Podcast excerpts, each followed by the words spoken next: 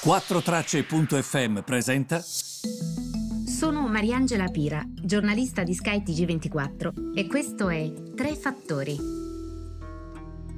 Buongiorno a tutti, eh, partiamo dalla situazione eh, Russia-Ucraina. Spesso mi avete chiesto appunto anche come si pronuncia. Io di solito dico Ucraina paese, Ucraina l'aggettivo. Il tema è questo anche oggi sulle borse, perché sono deboli per questo motivo ovviamente. Gli Stati Uniti sono molto più cauti. Perché? Perché quando soprattutto ci sono dei messaggi magari più rassicuranti anche se non si fidano. La situazione, per come è possibile anche cercarla di capire eh, a distanza, sentendo persone più coinvolte in, in quanto sta in questa situazione, in quello che sta accadendo in questo momento, è la seguente. Il tema è la Nato, anche se tutti lo vedono molto lontano. Quindi convincere Kiev a dare l'autonomia, una sorta di diritto di veto alle regioni sul tema inclusione nella Nato, soprattutto al Donbass, che comunque come sappiamo è filorussa.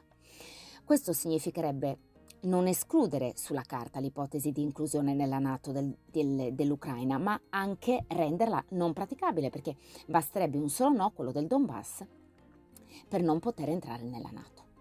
Kiev è più filo-europea, non vuole cedere, ovviamente. A questo punto gli Stati Uniti, per indurli a cedere, e perché non hanno interesse, secondo me, a impegnarsi militarmente in Ucraina, però vogliono anche non darla vinta ai russi, perché questo è, mettere nero su bianco mai l'Ucraina entrerà nella Nato, non lo vogliono fare. Interessa loro magari renderlo non praticabile, questo interesserebbe anche a Putin, quindi potrebbero convincere l'Ucraina a accettare questa concessione, che, eh, che vi ho detto prima, no? questa sorta di veto da dare alle regioni, perché questo poi lo renderebbe di fatto impraticabile, perché come vi dicevo basterebbe anche solo un no. Ovviamente gli Stati Uniti direbbero all'Ucraina guardate che la Russia è lì pronta ad attaccare, quindi non illudetevi che non attacchino, per cui cercate di ottenere questo compromesso, accettare questo compromesso. Questo proprio in sintesi, in modo semplice, è la situazione attuale. E, mm, probabilmente un compromesso si troverà, io non credo che i russi... Mh, abbiano l'intenzione eh, di invadere l'Ucraina, anche perché sono sottodimensionati per un'invasione in larga scala. Però, secondo me, ehm, l'Ucraina ha un terzo filo europei, un terzo neutrali, un terzo filo russi, bah, ehm, non vedo possibile, diciamo, questa invasione. Il timore di fondo, quindi questo rumore è la guerra sì, guerra no. Ieri vi ho fatto vedere l'articolo guerra, pace, inflazione. Entriamo poi nel tema liquidità, che è importante per i mercati. I mercati sono a questi livelli, l'SP come sapete è del 30% in più rispetto a quanto valeva nel 2019 e anche grazie alla liquidità quanta ce n'è di liquidità? Quando vai in banca, il primo tema è sono meritevole di credito? Se la, me- la banca dice sì, in base allo stipendio che hai posso darti credito. Il secondo tema, a quel punto tu discuti del costo del credito che mi dai. Quindi il primo tema è il primo, quello della liquidità, quanto tu sei meritevole di, cre- di credito. Parliamo adesso del costo. Il mercato sta già scontando 6-7 ehm, rialzi del costo del denaro da parte della banca centrale, ma man mano che si avvicina al 16 marzo, la domanda è quanta liquidità ci sarà nei prossimi mesi? Cosa fa la Fed sul fronte del bilancio, quindi titoli di Stato che comprerà, titoli di Stato su cui reinvestirà, quello che vi spiegavo anche nei podcast precedenti il rendimento sul decennale, sul titolo di Stato decennale è ai massimo dal eh, 2020, se guardiamo i tassi reali, eh, ma l'indice SP 500 in quella data era più basso rispetto appunto a questa crescita che ha avuto il titolo di Stato americano. Quando metterai mano al bilancio, quanto lo ridurrai? Vuoi ridurra, ridurre solo gli investimenti? Quindi, oppure vuoi i titoli, per esempio, ridurre i titoli legati ai mutui, per esempio?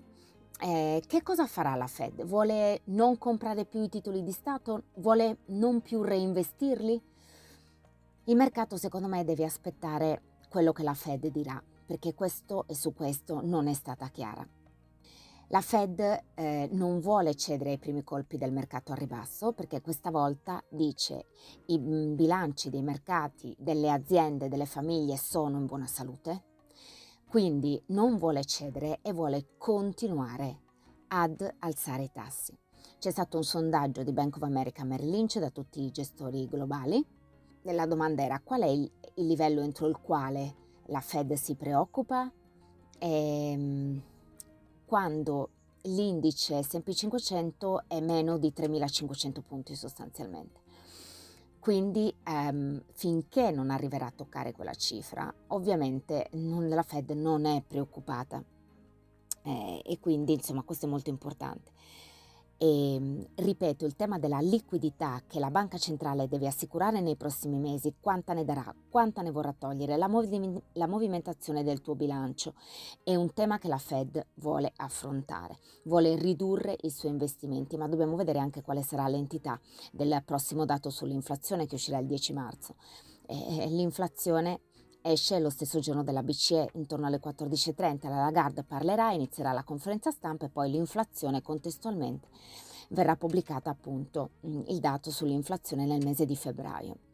Questo è il tema generale ed è, siamo in una fase un po' diversa, noi stiamo eh, cambiando il punto di osservazione, nel brevissimo c'è il tema della Russia, ma dall'altra parte si, pas- si passa quanto il costo del denaro atteso nei prossimi mesi e più o meno sappiamo che ci saranno circa 7 rialzi, a quanta liquidità ci sarà, quindi quanta liquidità la Fed riuscirà a garantire dal mercato. Ovviamente eh, ci sono anche tante sottoconsiderazioni rispetto a quello che, ehm, che è questo è il tema principale, eh, però adesso il tema è proprio quanta liquidità si attende nei prossimi mesi, con quanta velocità e con quali modalità la Fed vorrà ridurla e questo ovviamente avrà poi un, un prezzo eh, che il mercato finanziario sconterà nei prossimi giorni.